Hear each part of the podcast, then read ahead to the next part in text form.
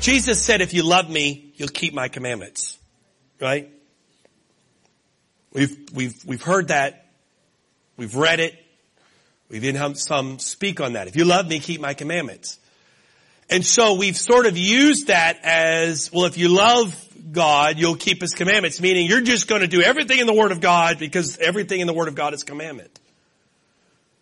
But as we begin to study this and look at it and seek the Lord for it, something hit me. He said, if you love me, keep my commandments. Well, Jesus only gives us a couple of commandments. Let's look at them real quickly. I read them last week, but I like to read them again. And I, I said it last week and I'll say it again this week as a foundational. I am using different versions of the Bible, not because I like them better, but because sometimes when we read, we read the same, whether it's the KJV or the NKJV, um, we often sort of we hear them so many times we dismiss. So I've chosen to use other translations, uh, not as an endorsement, but hopefully to just you hear it in different term uh, terminology. Matthew 22, verse 34 in the NLT says, "But when the Pharisees heard that he was uh, that he had silenced the Sadducees." with his reply. They met together to question him. One of them, an expert in religious law, tried to trap him with this question, teacher, which is the most important commandment. Again, we're asking the question. Jesus said, if you love me, keep my commandments. What does that mean? What are the commandments of God? What, what commandments, if we really love Him, what are the commandments we should be keeping, right? If you love me, keep my commandments. And here's the commandment. What is the most important commandment in the law of Moses? Now you would think he's God. He's an expert in understanding. Don't forget, at 12 years old, he goes into the, to the temple and the synagogue and he breaks it down better than anybody and they're amazed by him. So this is, it's not like Jesus doesn't know the law of Moses. And so this Pharisee is asking him, uh, and, and, I love how the Bible kind of throws that in there. He not only is a Pharisee, but he's an expert in the law. And he asks Jesus, you know, what's the most important law? And understand that uh, Matthew lets us know that this is a trap. And I would imagine his ex- expectation is for Jesus to at least start with the Ten Commandments, right? Of, of those are the commandments. These are the commandments, right? Let's start with the commandment, you know, have no other gods before me and, you know, love the Lord. You know, all the, you know, do, these are the commandments, you know, commit adultery, murder, all the, these are the ones I want you to know. And so he's expecting it. And Jesus replied, you must love the Lord, your God with all your heart, soul, and your mind. This is the first and greatest commandment. A second, a second is equally important. Love your neighbor as yourself. Now he, then he just doubles down. He says the entire law and all the demands of the prophets are based on these two commandments. So Jesus just gave us the ultimate foundation. The ultimate foundation is love. Love for God, love for each other. And then, so right, so we, we got these commandments and then a little later, John gives us this, this breakdown. John, the beloved John, the, the, the, the, the, the, writer in the, in the, in the Bible that talks more about love probably than anybody. His epistles are full with love. His gospel is full of love. And so John 13, I mean, he gives us the, he gives us some of the most famous love scriptures in the Bible. God is love. John 3:16 for God so loved the world. These are big, huge, pivotal love scriptures and John gives us this, John 13 verse 31. As soon as Judas left the room, Jesus said the time has come for the son of man to enter his glory and the and God will be glorified because of him. And since God receives glory because of the Son, He will give His own glory to the Son, and He will do so at once. Dear children, I will not be with you a little, I will not be with you only a little longer. I will be with you only a little, sorry.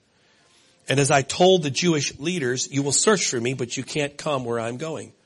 So now I'm giving you a new commandment. I love that. And I kind of went into this detail last week and I'm not going to go to it quite to the depth I did last week. But here he is. He's going to give them a new commandment.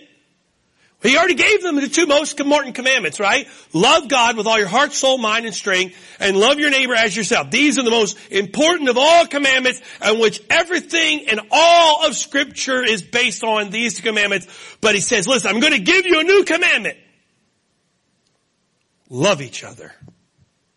I said it last week and I'll just use it again. But, uh, you know, I can just imagine these guys sitting around the room, right? They just had this big, this big moment. Judas has left the room. Elvis has left the building. And Judas is out there, and you got Peter, and you know, and Peter's the feisty guy, he's the guy, and I imagine Jesus is saying, I'm gonna give you a new commandment. And all of a sudden their interest just peaks to this huge level. I mean, he's about to give us a new commandment. I wonder what it could be. And he gives us the new commandment. Love each other. And I imagine there was a moment there, I don't know if it, if he said love each other and then he paused for effect. But I imagine there had to be a split second where they went, what? That's your brand new commandment? And then he breaks it further down. Just as I have loved you, you should love each other. And then finally, this is the verse, right? For your love one for another will, what's that word? Prove to the world that what? You are my disciples. And Jesus dropped the mic and walked out the room because after that, what can you say? So then you go back to my original beginning here. He says, if you love me, you'll keep my commandments. And we always take that scripture and we go down the religious path of, oh, if you love God, you're going to keep all this stuff God has. What were the commandments? If you love me, you'll keep whose commandments? My commandments. What were the only commandments He gave us? Love God, love each other, and if you want to be a disciple, you gotta love. So he doubled down on love by saying, if you love me, you're going to keep my commandments, which are about love. So Jesus just put love squared. He, he went love to the second, to the third, to the fourth power. He goes, if you love me, you're going to keep my commandments. What are the commandments? The commandments are to love. So you're going to love me by loving. Which then opens up a whole new thing, which I'm not going to get into tonight, we'll get to in, and later on in the series, is that one of the truest definitions of showing my love for God is to show love for everyone, to show love for those around me. We have had many years where people confess their spirituality and their love for God, but they can't love anybody else. We elevate, and I'm going to I'm going to do a lot of meddling probably in this series, and I don't mean to do that, but I, I want to because we have a lot of you know, a lot of us here, uh, God is working, helping us see things. And so I've had, sometimes I have to contrast, not to be critical, but I have to contrast. But for so many years, we elevate those who have giftings and overlook those who really truly are l- people who love. So therefore, because of that, we create a culture whose greatest asset is we elevate those who are the gifted, the spiritual ones, talk in tongues, prophesy, be able to break down the Bible. But if you're a, you love people, well, yeah. uh, uh. And so therefore what do you do? You create a culture where everybody, instead of esteeming one another, loving one another, looking out for one another, we compete with one another. Because if there's only 10 small group, you know, leaders in the church and, and there's nine chosen and there's one spot left. Right? Because really, truly, we've been taught and we've been told and we've, we've created a culture where, where if you want to get somewhere in, in, in, in the body of Christ, you've gotta elevate your giftings. And these are the things that are, and so because of that, we, we can, we can, we, we, we can have people that are in positions, uh, let's be honest, we have people in position, positions where their gifts far outweigh their character. Where their giftings, and we all know it, you don't have to sit here and act like you don't know. We know that. If you've been around for many years, you know. There are some people where you kind of peel back the layer and you go, really? I know I'm being strong here, but I'm trying to make a point. Because if we really go back to the Bible and we start to look at what Jesus said, if you want to know what's the definition, what am I going to seal you with? What am I going to put my stamp of approval that the whole world, everybody's going to know you're my disciples. What's that seal? Love. Let me double down on it. If you love me, you'll keep my commandments. What's my commandment? Love. So you love me by keeping my commandments of love. You love by keeping the commandments that say to love. So this whole thing is built on this idea. So we've got this, we've got this, we got this foundation of love, right? And, and, and, and we went through last week and, and we talked about a little bit and I don't want to go back through it again. We talked about the, the taking the love test and, and 1 Corinthians 13, uh, talks about all the things that these are the, these are the fruit of love, right? We've, we've talked about this at Antioch West now for quite a while now that, that what is the fruit of your life? And the fruit of your life is, you know, you can be a jerk and get people to come to church. Seriously. And let's be honest, for a lot of years, if you filled up a row,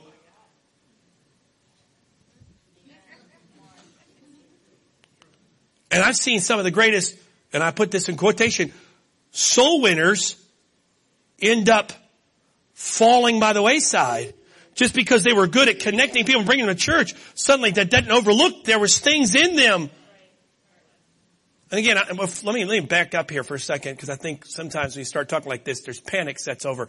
I'm not speaking of perfection, okay? I'm not saying tonight if you have something going on in your spirit and you're working through things and you've got flesh that somehow you're not. I, I'm talking in generality here. I'm not trying to get in specifics. We all struggle. My goodness. All have sinned and come short of the glory of God. I think that's mostly a daily thing as well. Every person in this room, somewhere, somewhere today, you've fallen short somewhere. Because the Bible says if you say there's no sin in you, you're a liar. So by saying you have no sin, you've just sinned. So we understand all that. I, I get all that, and I'm, I'm, I'm, I'm putting that over here in this sort of.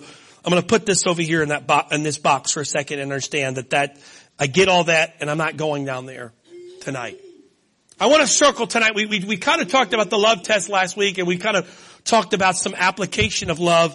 Uh, and, and, and I don't want to dive back into that as much tonight. And I really, I want to kind of circle a different way. Again, we're talking about love 360, right? So that means if we're talking about love 360, we're going to talk about love in ways that may not fit in the, our traditional mindset of what love is. We say, let's talk about love. We're going to sort of talk about these characteristics, but we're talking about love 360. So that means we might look at it in a way that may not fit in your normal idea of what love is, but we're going to circle back around and we're going to tie it back into what love is. But I want to, I want to talk to a few moments tonight, if I can. And again, we started at seven. There was no music, no worship, so that means I can have a little extra time tonight and you still get out really early. So don't panic if this is a little longer. But I want to, I, I think we need to take a step back for a second. This is something I've really been sort of, and this is sort of a, a, a, a side note that needs to be understood so we can get back onto the main topic. We really need to look at a hard look at what we consider to be spiritual maturity. We need to take a long, hard look because what we have deemed for years, Brother Joel, to be spiritual, spiritually mature I'm really starting to question if that's spiritual maturity. Because I say that because I've been around church for a long time. I'm, I'm, I'm not a young person anymore. I'm getting older. In fact, today was a new experience for me. I went and got glasses because I can't see very well. And it's not for reading. I can read fine. I just, everything like in the back is fuzzy, like fuzzy. If I, it's getting, so I think it's just, it's one of, and I asked the doctor said, you know, what's wrong with mine? Because you probably always had this condition, but you when you were younger, your, your muscles and your eyes could overcome it. You're getting older now. And so I'm officially getting there. I know between my glasses and my gray, I'm, you know, I'm starting to see, see, uh, experience starting to be there. But for, so I, I come to you tonight, I'm, I'm not a novice. I've been around a long time. I've seen tons of people coming through the door. And, I, I've started to notice some trends that are disturbing to me. And I start to look at them and they start to disturb me because for years we have labeled people spiritual. And this person's spiritual and this person's spiritual. And I'm not saying again, this is across the board. When I say certain things, please don't take it as a blanket statement that includes everybody. I believe there's exceptions to the rule. But, so I'm talking in, in, in sort of, in, in, in vagueness here to make a point. But I started to realize something that a lot of people that we were deeming to be spiritual, and I use that word spiritual in quotations, I'm just meaning people that sort of had been elevated into the upper echelon of the church. There were some things that started to, I noticed in them that over the years that start to, that just bothered me. And I'm not saying that they had all these things, but I could see characteristics popping up. And I noticed that these people, a lot of them were somewhat judgmental. it was almost like the, the, the more spiritual you got, the more judgmental you got. And, and, and I don't see that it weren't, you weren't more accepting of your brothers and more accepting of those who were struggling. You kind of more looked down at them and a little stronger, like, what is your problem? Get it together. Again, I'm not saying it's across the board, but I, I saw them. The other thing that started to, to puzzle me was the more spiritual people got, the more they were less interested in reaching people in the world and they got more interested in just closing themselves off and their circle got really, really, really, really small and they only wanted to hang out with really spiritual people and ever talk with really spiritual people and never do anything with really spiritual people. And all of a sudden, instead of being this thing where we're supposed to be the body of Christ, reaching the world. We're supposed to be the, the, like, being like Christ. We get really, really closed in. And I watch people that the more spiritual they got, Brother Neil said, the more closed in they got.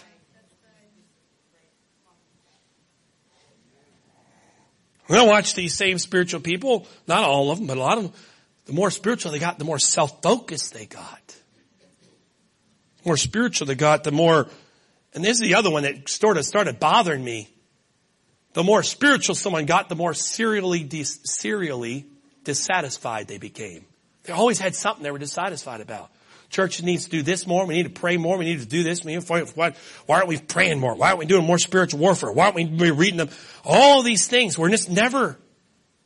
And I started looking at these things and, and, and, and these things started popping up. And, and so now after many years of observation and now being in the position where where for Antioch West, what are we, what are we striving for? What's the goal for us as Antioch West? What, what's our identity? What's the maturity in Antioch West? West.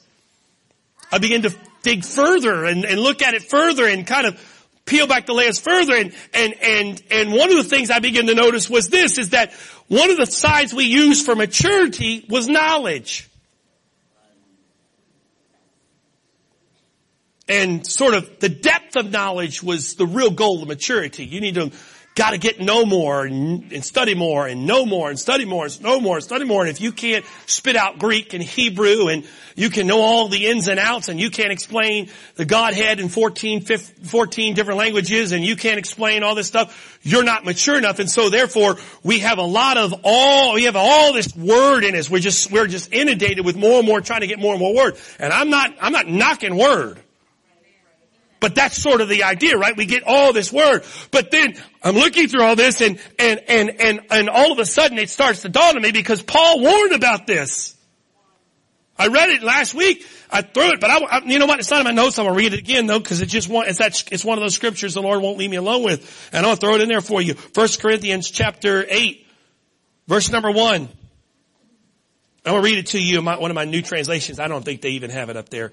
I like this one. If you want a new translation that you can go to, and I mean this sincerely, try the MEV. It's called the Modern English Version.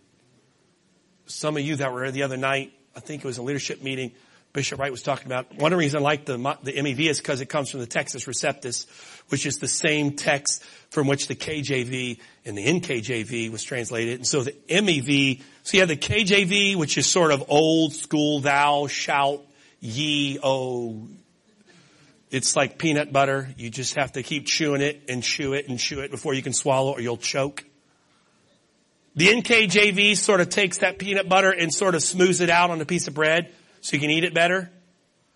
Well, the MEV is to the NKJV what the NKJV is to KJV. It just takes it a whole other step. There's a lot of similarities. In fact, one of the things I always like to do is compare the good, the, the good, um, and I'm deviating for a second here, but I like to compare the staple verses, right? Because, you know, I want to make sure that we kind of keep understanding, and, and you got to be careful with some of these translations, because they'll take some stuff and they'll just go, and you don't even realize you got, you, you don't even realize they took a right turn. So I'll give you an example in the MEV. Here's what Acts 2 verse 38 says in the MEV, because I'll give you the flavor. Now this is not the KJV. This is the MEV. Ready?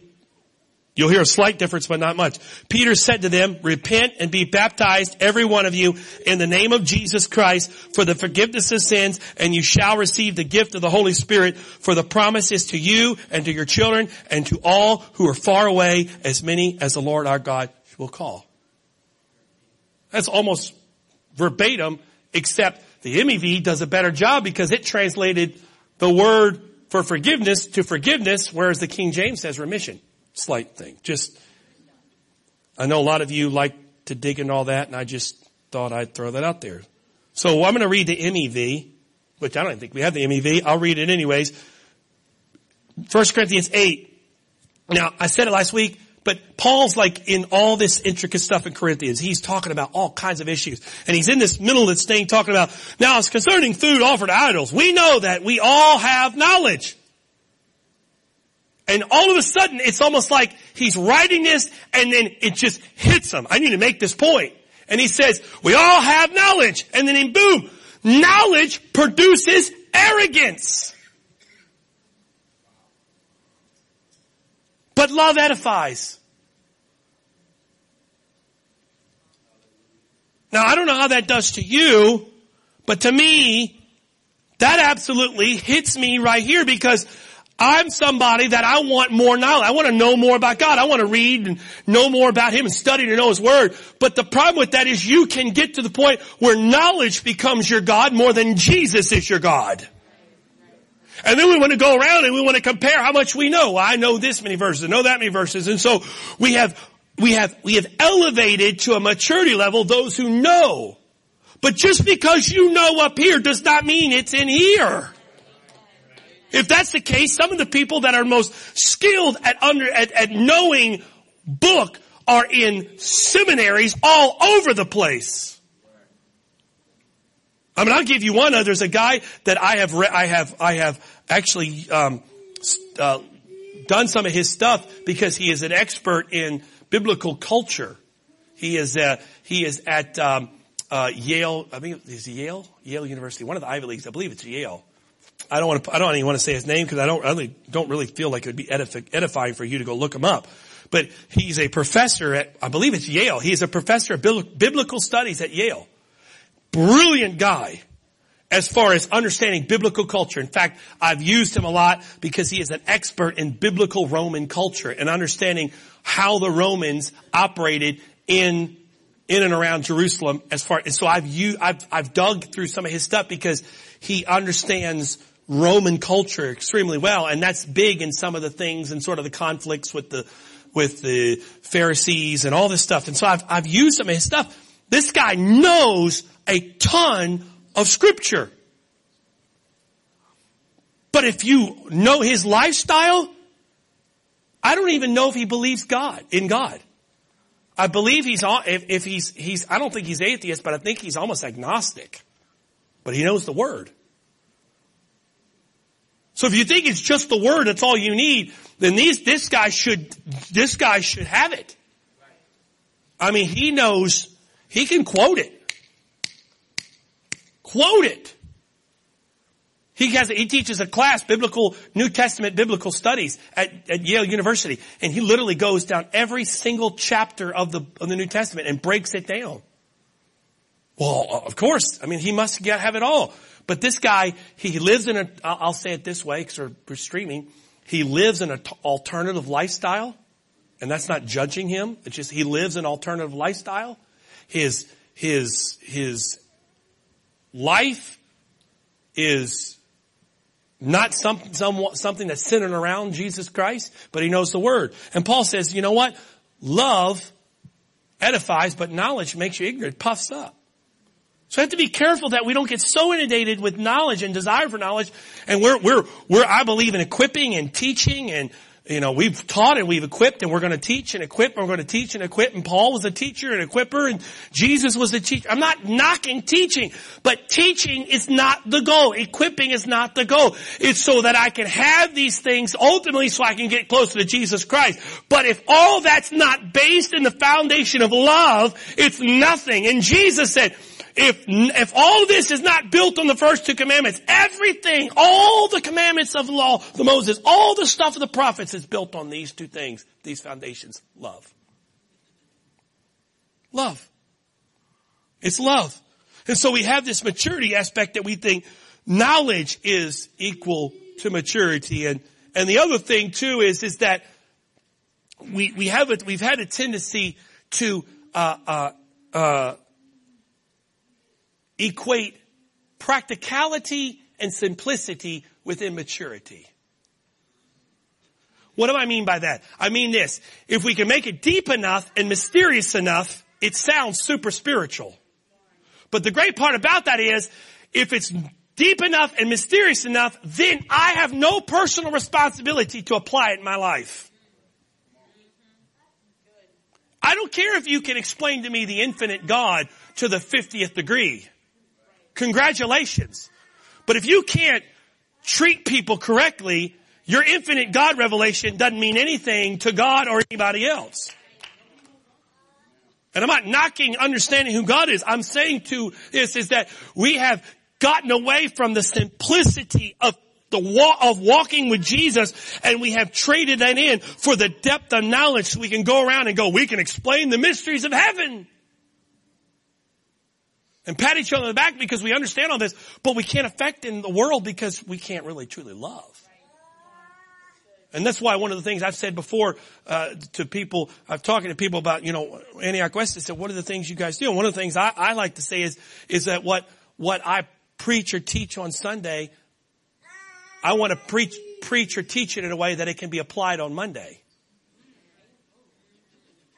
I don't want to preach or teach something on Sunday that people go walk out going, man, that was some deep stuff. Boy, that was awesome. And then wake up Monday morning going, okay, I have no idea. Are there times and places where we can dive deep into some depth of the Word of God? Sure. I'm a deep, I'm a scuba diver in Jesus. I like to go deep. Ask my wife. I'll, I'll, I'll, like to drill down. I mean, I'm a deep sea diver, not that little scuba gear stuff where you got little flippers in a tank. I mean, I want the full gear. I want the diver and bell helmet. Put me in a submarine. Let's go down to the Marianas Trench in Jesus. I'm good with that. But you know what? The problem with that stuff is you get some really cool, deep nuggets, but they have no practical application to real life and real life ministry. And what did Jesus do? He walked, he's the great, he's the, he was the great depth of all depths. He walked out and said, let me tell you a story. A guy had two sons. One went wacky. The other one stayed and he was still wacky. But the one that left and was wacky found the way back home. The one that was left and was wacky, he didn't do so good. Sort of which son are you? He didn't go into the great depths and the, the breakdown of what it means to walk away from God. And he just told a story. Because you know what? Everybody could relate to that. He kept it practical. He, when he said, when he, we talked about the practical, he said, let's talk about love. Okay? If a Roman soldier asks you to carry his pack for one mile, do it for two. Because the first mile is because you have to. The second mile is because you want to. If, if someone asks for, for, for, for your coat, give them your cloak too. Here's some things that real practical stuff. Jesus made some enemies with practicality. So I'm saying all that and I'm not trying to get onto that. So I, I noticed that there were some, some, some, in, some personal aspects to that individually. And I, and I said, you know, that maturity was based off, you know, these, and, and some, some negative characteristics, but I start to realize that there was also some other characteristics of people who were condemned spiritual. That, that was, they, they traded knowledge as the knowledge was considered to be the great, the great uh, pinnacle, that practicality was looked down on. I mean, we, my wife and I talked about it many, many times. If, if you just break down somebody and you just talk simply about walking with Jesus and just listening to the voice of Jesus, I'm not talking about people outside. I'm talking about people that are supposed to be disciples of Jesus Christ. They kind of look at you like, really? I mean, you're still back there with this walking with Jesus stuff. You haven't evolved into some great depth. Am I right? Why can't it be as simple as just walking with Jesus? Whatever he says, we do. Whatever we hear, we do. If it gets too more, if it gets complicated in that, Brother Fowler, then it takes responsibility off of me to be able to obey it. And finally, the third thing, which we are changing, and I'm so excited about this. I think we are finally, I really believe this after visiting, um, and, and I'm almost there. I've got a couple more to get to. My wife and I have tried to get to all the small groups in the last couple of months and we're almost there. We've got three, I think three left, three or four left to get to. But one of the things I'm starting to hear is, and this is one of the things that I love that's changing in our culture at Antioch West is, is that people have stopped thinking that the church is responsible for their spiritual growth. I'm going to say it, I'll just, instead of saying it that way, I'll just say it. The church is not responsible for your spiritual growth. You are. You are. The church is supposed to be there to help equip you, guide you, mentor you, encourage you, but you, you are responsible for your spiritual growth. Because you're the one that's going to stand before the Lord. So I wonder if we could, if, if we had just throwing this out there, I'm not saying this is a thus saith the Lord, it's just a thought. I wonder if we change some definitions of maturity, what true maturity is. What if, what if maturity, one of the signs of maturity was someone who had a passion for application. Meaning someone who didn't just read the word, but had a passion for understanding it so they could apply it. What if, what if, what if a sign of maturity was the more mature you got in God, the more humble you became? What if the true sign of maturity was humility? I don't know. Think about it. What if one of the true signs of maturity was someone who was mature really began, really started carrying the characteristics of having a servant's heart. I, am not going to get on this tonight. In fact, I think one of these nights my wife is going to get a chance to share this, so I'll, I'll, I'll just skip a rock on it and I won't go deep. But it's amazing when you try to ask for help in certain areas, how many people, it's like pulling teeth. For a church of disciples, how very few people really want to help.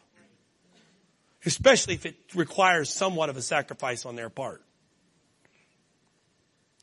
What if a true sign of maturity was how much you loved people outside of church, not just in church? Just thoughts. So with that being said, let me get to my part two here tonight. That was part one. Let me get into part two because I want to get this out and then tie it back to love. It's only 743. And you're like, my God, he's been going for a while. It's only 743. So,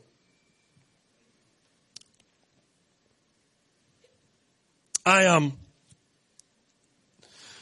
the Lord's been dealing with me about a, a myriad of different subjects the last month or two and some of them isolated and he's beginning to tie some of them together. Um, and there's a, there's a, a conversation that I've had and that I have thought through and I have, um, sort of chewed on and meditated on for a while now. I don't say, I don't come to unite with the answers. I come to unite with just what the Lord's been sharing with me, and I feel like it fits in with our Love 360. But for a long time, people have said, you know what? We need to spend our time and our energy and our focus on evangelism. We gotta go out and reach the world. That's what, that's gotta be our focus. Evangelism. We gotta go out and reach the world. All of it's gotta be about reaching the world. Then you get this other group that says, that's a great idea. Awesome, but we really need to focus on discipleship. Because discipleship, we got a lot of immature people. We can't reach the world without mature people. And we got to focus on discipleship and, and, and, and, and, you know, so many people in the world in, in, church today are so mature. So we've got to, we got to get these people disciples so we can go out and reach the world. And so we've separated this, this is, a, there's a separation because we, we, we evangelize, but then we disciple. And so we've separated these two and we've kind of make them sort of equal. Either we're going to focus on evangelism or we're going to focus on discipleship. And, and, and the other knock is, you know, if we really focus all on evangelism, we're really going to produce really shallow Christians. Because we will never get to go to deep places in God. We're never really going to go real into depth. We're not going to have powerful, in-depth, deep moves from God. Because we're be all about evangelism. And that's, you know, so we've got to, we've got to, well, evangelism is good, but we really got to get deep in God. We've got to, we've got to really work on discipleship. And so because of that, we kind of have this sort of separation of some things. I believe the Lord's kind of helping me a little bit bring these back together again. And why I will agree that overall there is a lot of immaturity in the church. I cannot disagree with you on that. And I agree that there is a lot of people in the church that talk the talk but don't walk the walk. This, this is not an argument. I think for a lot of us, we are about 3,000 Bible verses overweight spiritually.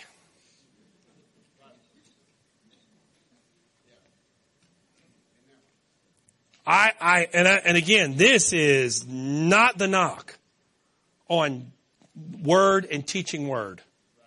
You're not going to find a bigger proponent of word and teaching word than I am. But I think because of the idea that we can get so focused on the discipleship deal. We gotta be disciples. We gotta focus on discipleship. When, and when I become a disciple, I'm gonna go evangelize because I'll be a disciple and I'll be able to evangelize. Because of that, I believe we're probably about 3,000 verses overweight for most of us. And again, because of that, it produces this culture where we have, we have edif- we have elevated knowledge and we have de-emphasized love because we've got to get knowledge. So if we get knowledge and all this. But then this sort of, you know, you read something, you read it, you read it, you read it, you read it, and you think you know it, and you think you know it, and then something so simple just jumps out at you and you're like, how did I miss this? Can you put up on the screen for me Matthew 28? Let's just for the fun of it start in verse 15 and can you have it in the NKJV? If you could. I'd look it up, but you can help me out here. And I, I, 15 might be a good jumping. Yeah, let's start there. It's good enough. So they took the money and they did as they were instructed, and this saying is commonly reported among the Jews until this day. Next verse. Then the eleven disciples went away into Galilee to the mountain which Jesus had appointed for them. And when they saw him, they worshiped him, but some doubted. And Jesus came to him and spoke to him. Now, I'll slow down for a second because I want to make sure. Cain is saying, all authority has been given to me in heaven and on earth. Next verse. And here's the verse, ready? Because we know this verse, right? Go therefore and make disciples of all nations, baptizing them in the name of the Father, the Son, and Holy Ghost. Next verse. Teach them to observe all things that I've commanded of you, and lo, I will be with you always, even to the end of the age. Amen. And I'm like, I've read that verse. We've quoted that verse. I've debated that verse. I've argued that verse. I've, I've got it. I got that verse. And I'm reading through the other day, and I got to that verse, and of course I'm reading. Why do I need to read this verse? I can quote this verse. Between Matthew 28, 19, Acts 2, 38, and Genesis 1, 1, I've got those covered. I don't need to read them again. And I'm reading it again, and it hit me. Go back to 28, 19. Jesus said, here's the great commandment, right? Now we know this is not all of the commandment we get caught up on Matthew's great commandment, but we understand that there's actually four parts of the great commission, the great commandment. This is the great commission. I say the great commandment. there's this, this is considered the Great Commission, but we understand that there's actually four parts to the Great Commission. Matthew has a Great Commission. Luke, Luke's, Luke's Great Commission comes in Luke 24. He says, go and preach forgiveness of sins in my name. John has a Great Commission. Mark, all these guys had a Great Commission. Matthew's, I guess because it's first, has sort of been elevated to the top as the only one, but it's only one. But here's the word that just jumped out at me, and you probably already know it, and you and Jesus have got this, but forgive me for catching up late to the show here. Go therefore and what? Make disciples. It hit me. He actually never commanded me to be a disciple. He told me to go and make disciples. I'm not negating being a disciple. But the whole point of the process that Jesus did was to make disciples. And this hit me. The Great Commission is at its heart an outward movement. And could it be that the act of making disciples is really who Jesus designed us to be. And it was the act of making disciples that will help further transform us into being a disciple. And can you truly be a disciple if you're not involved in making a disciple? Because if you are not involved in making, you really have no reason to be. And if all you want to do is be and you're not making, then how do you really know if you are?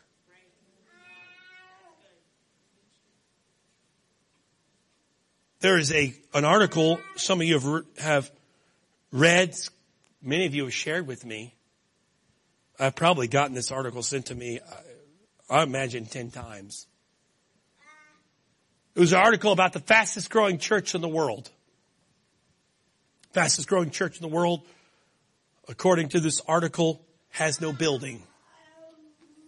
Fastest growing church in the world didn't have a leadership, doesn't really have any leadership, central leadership. It's the fastest growing church in the world, and it happens to be in the country of Iran.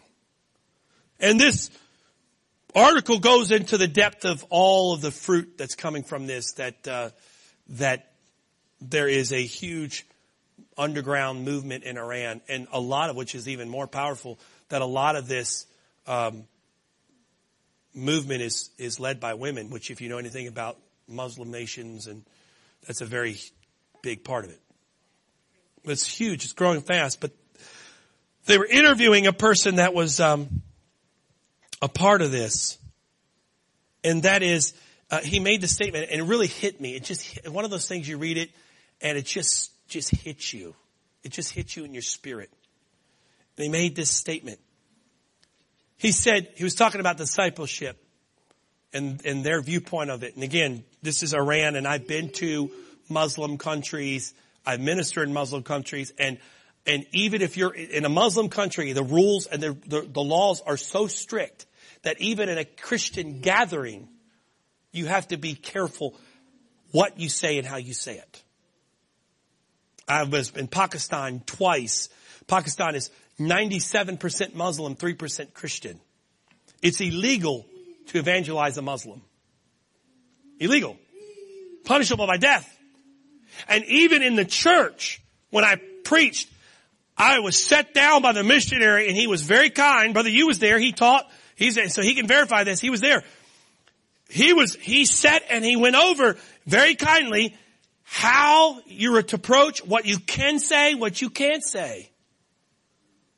It was stressful too, because I mean, I'm a little loose cannon sometimes, and I'm like, slow it down. The good thing is when you're talking with a translator, you say something, they translate it, it gives you a chance to sort of slowly gather your thoughts, so you don't say something that you regret or get you chased out of town, literally. So this is the climate, and this guy made this statement in regards to this this uh, uh, uh, this Christian movement in Iran that is having such a massive effect. And he made the statement and it just hit me. He said, we don't convert to disciple. We disciple to convert.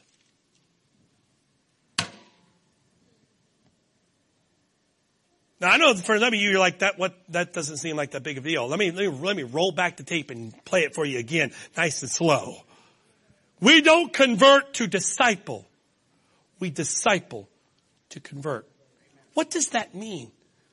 What is truly at the essence of discipleship? Discipleship is a taught or trained one, someone who is trying to become like someone else. In this case, disciples of Jesus Christ. What does that mean?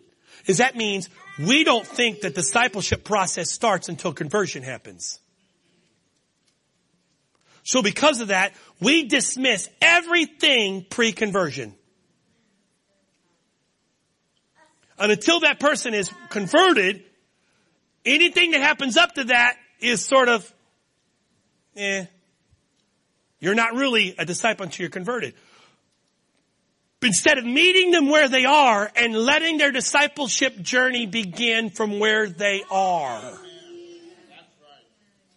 And in that discipleship journey, there will be conversion. But you can convert and usurp a discipleship process. Amen. And you can, and the problem with that is that produces a culture of pressure. We're all under pressure. We gotta go out and convert people. Convert them to our faith. Get them to believe our faith. Get them to believe. So if we walk up to somebody and, and we, we, this conversation, right? You walk up to somebody and they, and they see the scripture differently than I do. Instead of engaging them where they are and build a bridge, we want to start debating to them where they're in error. You see six gods, I see one God. You're wrong. And by the way, you're probably going to burn in hell. You were baptized in, in, in the name of the Father, Son, and Jimmy Dean? Sorry, doesn't work that way. It wasn't valid. We negate everything because we all of a sudden, am I not saying that you, that, that baptism in the name of Jesus and in filling of the Holy Ghost with the evidence speaking in tongue is not at the conversion experience? I'm not saying that. Back off and listen to what I'm saying. I'm saying we've got to start people where they're at. And that doesn't mean people who don't know anything. That means people that know more word than you do. If you don't think there are people out there that know more word than us, you haven't been around a lot. I come across some people that, man, word, they can spit it out. And Christian character, godlike character, they got it. And if I walk up to them, Chris, and I say, but you gotta be converted, I've lost the battle before it began. And if I get into a debate, I'm telling you, I, I don't know, eh, Brother Yu is, is a, is a poster child for it. And I mean this because he came out of a, a faith that was very staunch, very much. The faith Brother Yu came out of, they were Bible believing to the 50th degree. And no word, man, they know word. Is that a fair assumption, Brother Yu? No word. But Brother Yu sitting here tonight with all the things God has used him for, was not one because we debated him to death. He didn't win because we finally convinced him his way was wrong, our way was right, because we won the debate. And we wanted to get in debate. I remember hearing Brother Yu, and if I'm correct in this, if I'm, if I'm incorrect, Brother Yu, you can, you can fix this. But one of the most powerful things that stuck out to Brother Yu in the whole process was when Bishop Wright was, was talking with him. He never discredited the fact that Brother Yu had been baptized even though he wasn't baptized the way we believe baptism should be in the Bible. He actually validated that that was a powerful step. Did that mean we're changing? We're so afraid of, we gotta, we're not, we're not misinterpreting, but we're not trying to convert the disciple. We want a disciple to convert. Where you are, where people are on your work, you can start the discipleship process right where they are. Because nowhere does it say to be a disciple, you have to have been converted. A disciple is someone who's trying to be like Jesus, on his way to being like Jesus. They may not have gotten to the conversion process yet, but they're on their way. And so that's why when you begin to look at this, we can't separate discipleship and evangelism. Because the discipleship doesn't start after evangelism. Discipleship and evangelism go hand in hand. But we've separated the two because we evangelize to get people in so we can disciple them instead of saying discipleship and evangelism the same way. Why? Because Jesus said, if you want the mark of discipleship, this is the mark. Love. So the moment I start connecting someone in love and I start connecting them to Jesus in love, the discipleship process has begun. I'll be as bold, Brother Jack, is to say this. The moment you stepped in that lady's house that you testified to the other night, and you shared uh, know, on Sunday morning, and you shared with her the simplicity of the love of Jesus Christ, and you prayed with her, and you walked out and you turned to her and said, ma'am, Jesus loves you the discipleship process started in her heart. Because if I'm going to get them converted in the water, the first place the conversion has to start is love.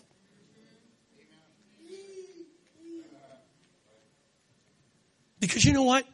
Let's just pause for a moment. And again, I'm not going to be very long. I'm getting, I'm halfway through part two, so have, have, have, have hope. I'm learning this, that one of the true marks of true discipleship is getting it wrong.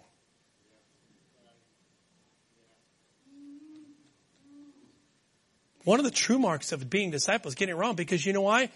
Peter, go back and look statistically.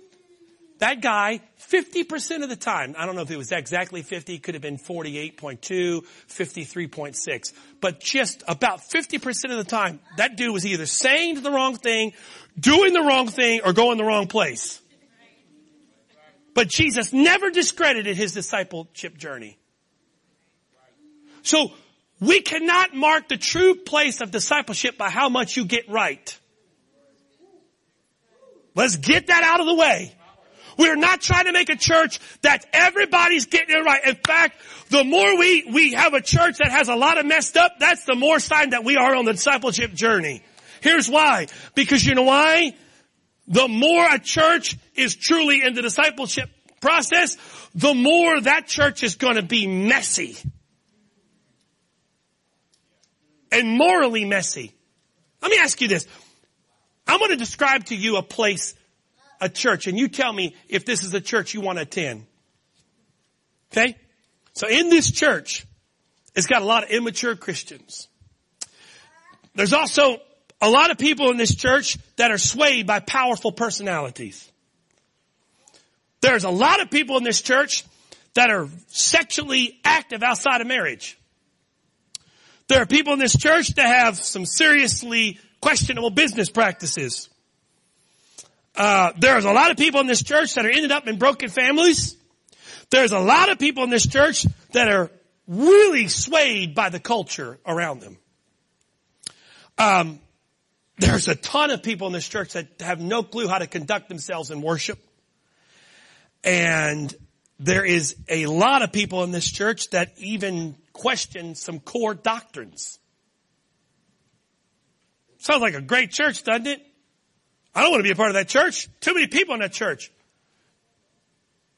Go read Corinthians. Everything I just described to you there was the Corinthian church.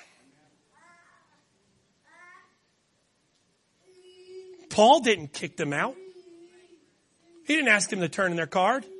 He taught them. He journeyed their journey. This is the, you want to talk about, this is the stuff that Paul dealt with in the Corinthian church. People being swayed by personalities, sexually active outside of marriage, questionable business practices, broken families, swayed by the culture, not knowing how to conduct themselves in worship, and people questioning core doctrine and stuff. This is all stuff Paul dealt with in Corinthians. And we want a perfect church? In fact, I would say at the place, and this is not a knock, this is an observation. I would say probably we haven't had, Mother Owens, we haven't had a lot of those crazy stories like we had back in the day. Cause you know why? We've gotten real sophisticated, real spiritual. But back in the day when this church was affecting this town and everybody in this area knew Antioch, they didn't like us, but they knew us. They may not have liked us, but they knew us. I mean, there was stuff about, you know, we were up here dancing with snakes and, I mean, literally, this was the stuff. But at least they knew we existed. Why? Because we were a proactive church, especially for the first 10 years when we went from two people to a thousand. And there was some stuff, brother, that happened in those years. I've told this story before. It's my favorite one of all time. There was this guy coming and for a while and, and, uh, he'd sit on the front row a lot and he was Jesus. He, that was, he was convinced he was Jesus. And so Jesus had been coming to church for a while. And one night, this is, I'm telling you, this is the case. This is no joke.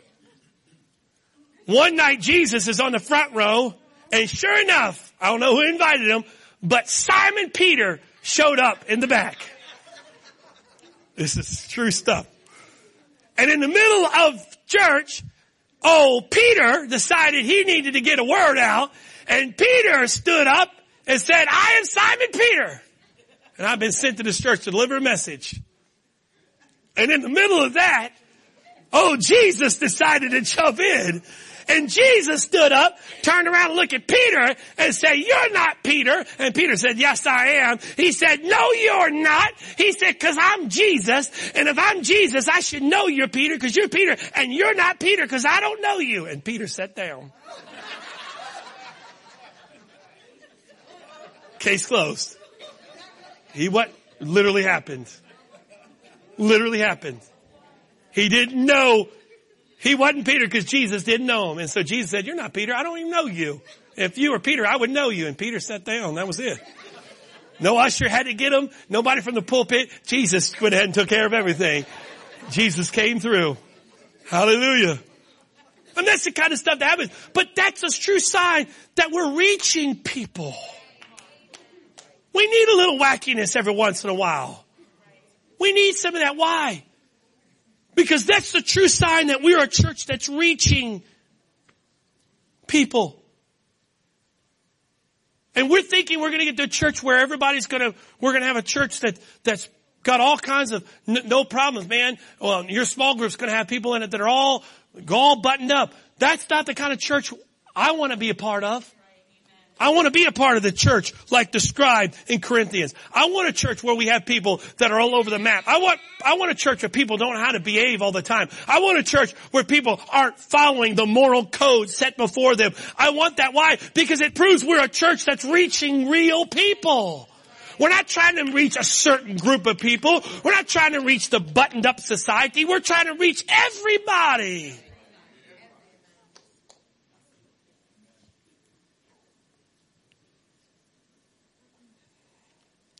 So sometimes being a disciple, actually a lot of times being a disciple means you're getting it wrong. And sometimes the greatest sign that we're making an impact in this world is the messier the church gets, the greater impact I believe sometimes we're having. When we got a clean church, we got all kinds of people that are, and I've been a part of times like that where everybody was just, I mean, you came in and you looked across the crowd and everybody, there wasn't one person that stuck out. That wasn't a time to pat each other on the back and go, wow, this is great. That's a time to look around going, we have missed the boat big time here. We walk in and everybody looks the same and everybody's dressed the same and everyone's in there and we go, wow, we are awesome. Look at our church. No, no, no, no. We need to look around and go, we need to get on our face and pray because we're not affecting anybody.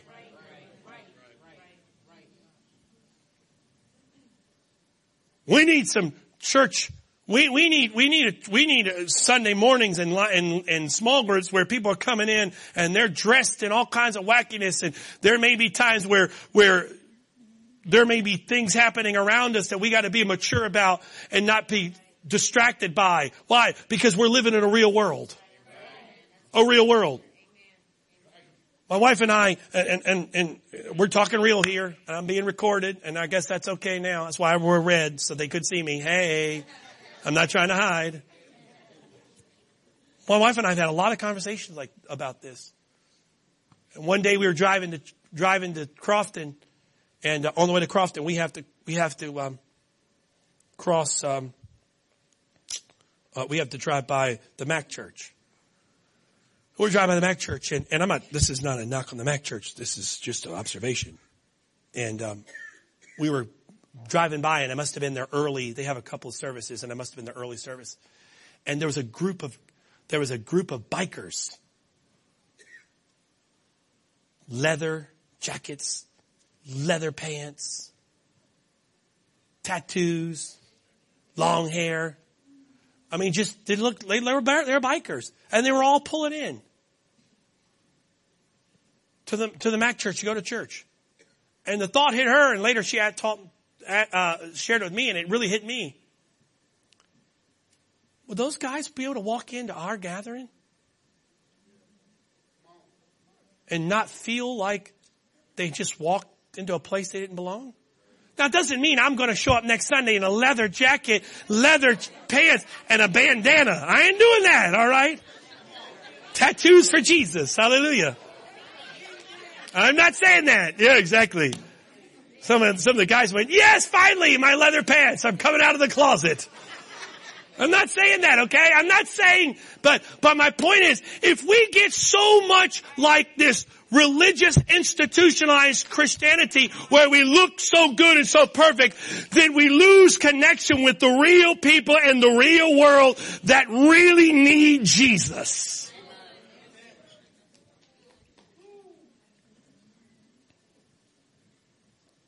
Because you know what? The problem is, in a lot of ways, society teaches us that maturity is linear, right? So a 13 year old should be more mature than a three year old. Sometimes that's debatable. 23 year old should be more mature than a 13 year old. Debatable, but should be. 33 should be more mature than 23. 43 should be more than 53. It's sort of this linear progression. But you know what? I've learned in God that maturity is really not linear. I mean, use a word we've used a lot, but maturity in God's very organic. Because God will work a maturity over here, and he'll work over here, and then he'll he'll leave that alone for a while, and kind of go work over here and maturity there, and then and then you get people that are church for in the church for three or four years that are really mature and more mature in some ways than people have been in church for 15 years. Because we've marked maturity as how long you've been in church. Well, you've been in church for 30 years. You must be mature. I've only been in church for five years. You're immature. It didn't work that way in Jesus. It didn't work that way. And so I'm saying all that to shape the fact that, that, that we're looking at all this, but at the core of all this, it comes back to what Jesus said. If you love me, keep my commandments. What were his commandments? Love the Lord your God with all your heart, soul, mind, strength. Love your neighbor as yourself. And oh, by the way, just in case I didn't get the message, let me add a new commandment. Love each other. Even as I have loved you, love one another. And let me just put the final stamp on the whole deal. By this, you will prove to the world that you're my disciples, that you've got love one for another. And if we're going to have the mark, the true and first mark of discipleship as love, then the true first mark of making disciples needs to be love. It's all love. If this is built in anything, I, I know it. There have been times where I've had to, the Lord has had to work on my motives. I say some things because, not because I, I, I'm condemning. I say things because I've fallen that trap. I, there are, there have been times. I said it hasn't been now. The Lord's worked me, worked through it with me and I'm thankful for it. But I remember for years, of living under the pressure, living in the pressure of, I've got to, I've got to go out and win the world. I've got to go out and win souls. I've got to be fruitful, fruitful, fruitful. And so when I would try to, when I would teach a Bible study, I was teaching a Bible study, so hopefully that person get baptized and fill the Holy Ghost so I could show everybody, hey, look, I'm just being open with you. I mean, I, I, I'd invite somebody to church and I'd hold my breath, they'd show up. And when they did, it was awesome because I could like show off my shiny new toy to everybody. Look, I brought a guest in the school. Really, I, I, I, I mean, sometimes I hate to say this, whether or not they understood anything or even got anything out of it didn't matter to me. I brought them. Wasn't that good enough? And, and, and you up there that's preaching, that's your job now. I got him here. You take care of the rest, but I at least got him here. And I it so good. I live like that. I know it's like. I know what it's like to be able to, to get a, stack of 14 million flyers and go out and pass them to pass them out to people. Never look them in the eye. Never ask them their name, but give them flyers. Hopefully they'll get to church and then leave feeling like, well, at least I've, I've, I've witnessed and shared the gospel today. And be able to walk in church and I'm just being real transparent here, okay? I'm throwing myself under the bus. Hopefully the Lord's work with me and if he'll work with all of us. But I can come and lift my hands and go, God, I love you and, and I'm doing your will, Lord, and I'm, I'm rich in the world because yesterday I, I knocked 30 doors. I couldn't tell you one name of anybody I met. Couldn't even tell you if they had any needs. But I gave 30 people 30 flyers. Never showed up. Never saw anything. They never experienced Jesus. But hey, I did my part. Because that's what we deemed to be evangelism, witnessing. We do that. But let me read this to you real quick and I'll, I'll end this with you. I'll end this tonight. I was, I was going to keep this, but oh well. The Lord knows and I'll come back. Oh, where is it?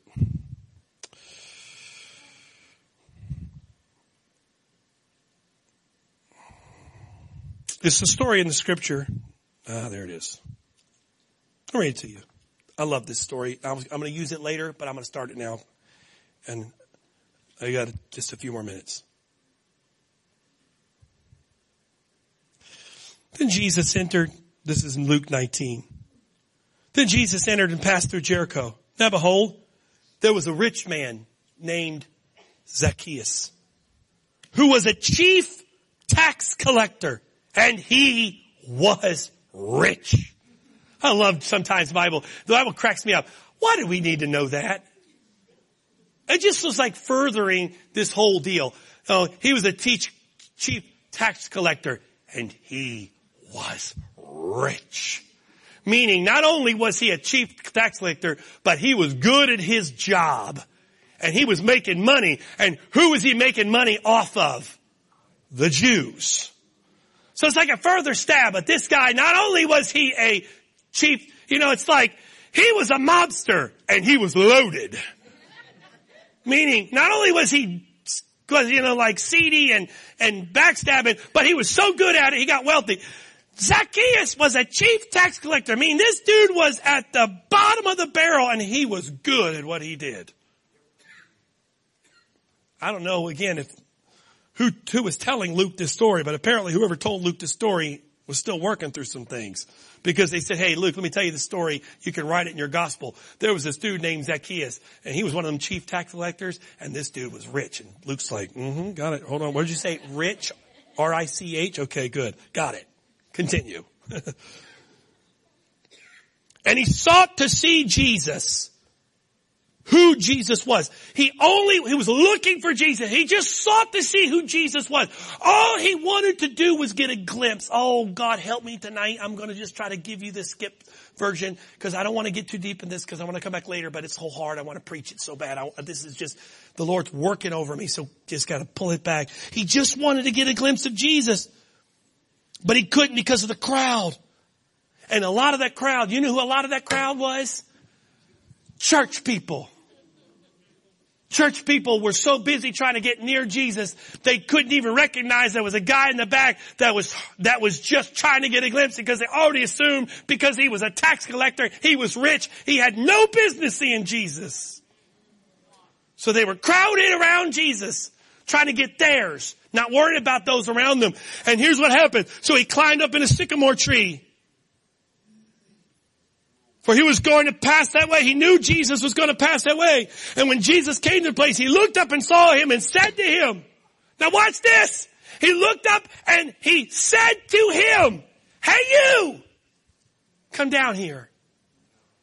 What did he do? This, I don't know how I got, I know some of you just got it. Thank you for letting me catch up tonight. I, I, the Lord just brought this back to me a couple months ago in studying. He looked up to him and what did he say?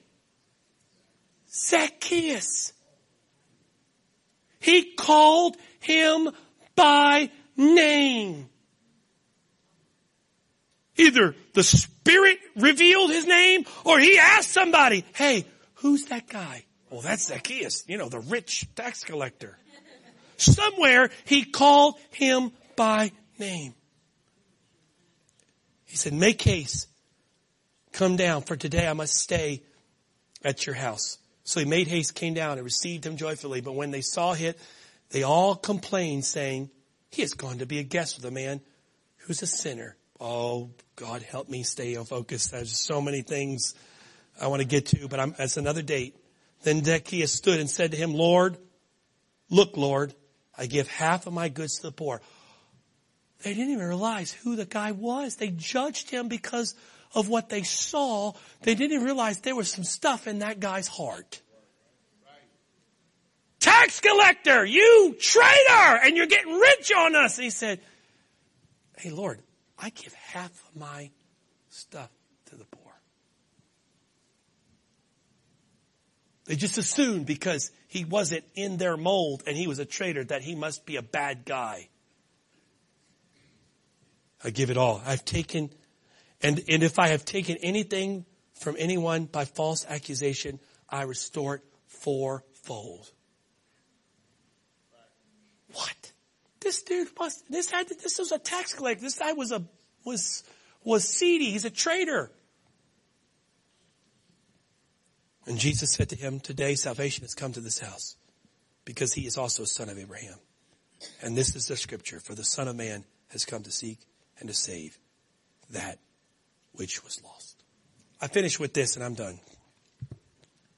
I said this to the small group leaders two weeks ago and I will say it to us as a body and I'll probably hear it more and more as we get going. If Jesus came to seek and save and if we are to be disciples of Jesus Christ, everything we do should first and first and foremost go back to the seeking. We don't do the saving. He does the seeking. We're too busy trying to do the saving. I can't save. I've never, I've never forgiven one person of their sin. I've never given one person the Holy Ghost. Can't do it. So if Jesus came to seek and save and we're disciples of Jesus and he wants us to be like him, what's our job? To seek. Seek who? Seek people we can love. Seek people that we can show true discipleship to. We don't convert to disciple. We disciple to convert. How do you start the discipleship process? Card on the table, on the desk. Card on the desk of a fellow coworker. Words of encouragement dropped on a desk to someone who seemingly would have no desire to be, to connect to God in any way, but a disciple of Jesus Christ reaching out in love. How many, how many times did you do that before there was any kind of response back? It wasn't the first card, was it? Many cards, many words. Eventually, love wins. And love, piece by piece, chipped away at a hard heart, and love began to sink in.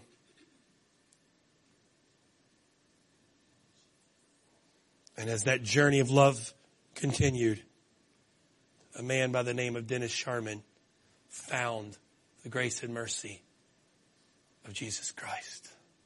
Stood at the foot of the cross, washed in the blood, filled with the Spirit. Never forget He was sick, very sick. became very, in fact, infection in his body became very toxic. He was filled with toxins. You had to go in and be fully clothed, fully, I mean, like you had to be really buttoned up to go see him. Got a call in the evening and said, he's not doing good. Not sure he's going to make it. Can you come up? Sure. I forgot at the time my wife was, something was going on with one of our children. My wife couldn't go. I called Brother Bickley. I said, I'm going up to the hospital. Would you go with me? He met me up there. Brother Sister Owens, Debbie, uh, Brother Debbie Cash, uh, uh, uh, and Debbie Owens were up there already. Walked in the room. Parents were in the room. Full gloves on, masks on, hat on. I mean, felt like I was going into surgery. It was walked over. He's laying there, seemingly out of it. I, at least we thought. And I tell you what, it was a sobering and humbling experience walking over his bed, laying there. His eyes were closed. We weren't sure if he was even conscious. Took my hand on his head. I put my hand on his head. I just whispered quietly in prayer under my breath and I just felt compelled the Lord and I, I reached, I, I, uh, bent down I whispered in his ear and I said, Dennis, you've run your race. You've been a champion of faith. It's okay. Your race is done. Turned around. The little things beep, beep.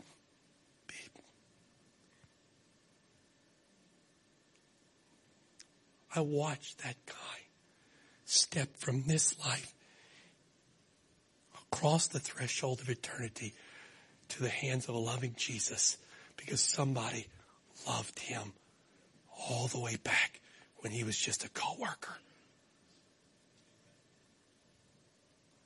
I take no credit for anything like that. It's just amazing to be able to stand there and put my hand on somebody's head and whisper in their ear and watch them cross the finish line. Well done, Dennis. Well done, Dennis. Well done. But that would have never happened if somebody wouldn't have reached out in love. Long before there was a Bible study, long before there was a breakdown of who God was, long before there was even discussion on baptism, long before there was discussion that you need to be filled with the Spirit, there was cards of encouragement, thoughts of love, bridges being built instead of islands of religion, bridges of love. and one man's life and eternity was changed because of love. I was deep, sinking deep in sin, far from the peaceful shore. But love lifted me. I wonder if we just became a church that we want to be deep in the Word. We want to know who God is. We want to know all that stuff. Doesn't, I'm not negating it. But if we became a church that was passionate about loving Jesus and loving each other, we could change the world. They wouldn't drive by Crofton Middle School, wherever else we meet, and never even know we're there. Because the world would know, because love always wins. Jesus, I know that you are doing a work in us. I know you're calling this body of believers to a place. I can feel the tug of your spirit. I can feel the, the, the, the call in my spirit. I can feel you pulling, pulling and pulling. I pray God tonight that, that what I feel in this room, the, the, the, the power of the, your presence that I feel that stepped in this room I can feel it. I can feel you in this room because when we start talking about love and loving you and loving your body and loving those that died for you, you pay attention. We're not trying to build a church. We're trying to reach and love. You didn't call us to build a church. You called us to reach and seek to love.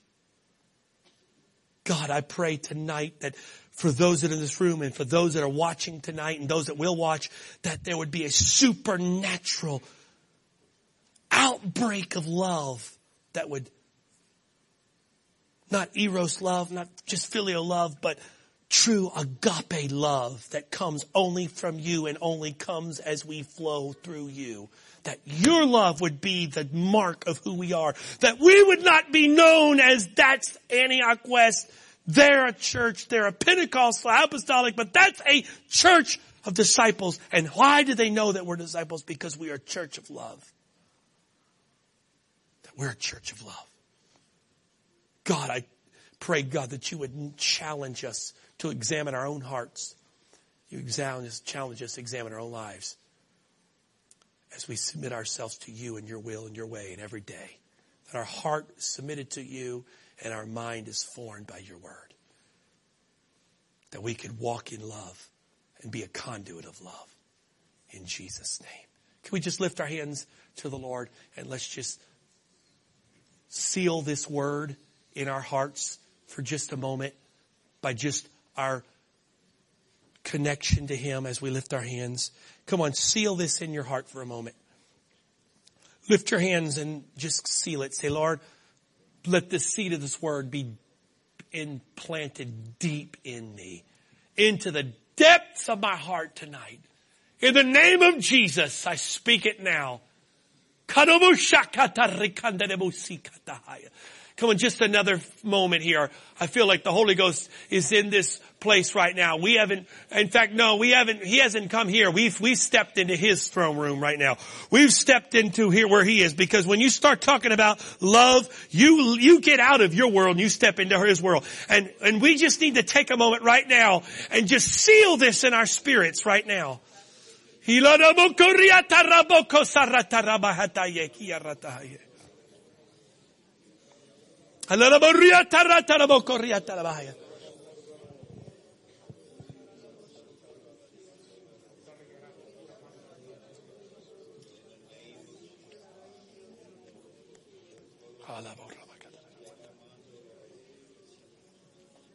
Thank you, Jesus. Thank you, Jesus. Thank you, Jesus. Thank you, Jesus. Praise God. Praise God. Praise God. Thank you tonight for your attention. Thank you for your hunger. I could feel your engagement in the Word. Let's continue to walk in this. Let's continue to manifest this in our lives. Let's continue to connect every day with Jesus so that He can continue to work in our hearts and lives as His will is for each one of us every day. God bless you. Let's continue to go forth this week to share the love of Jesus Christ and to love Him with everything in us. God bless you.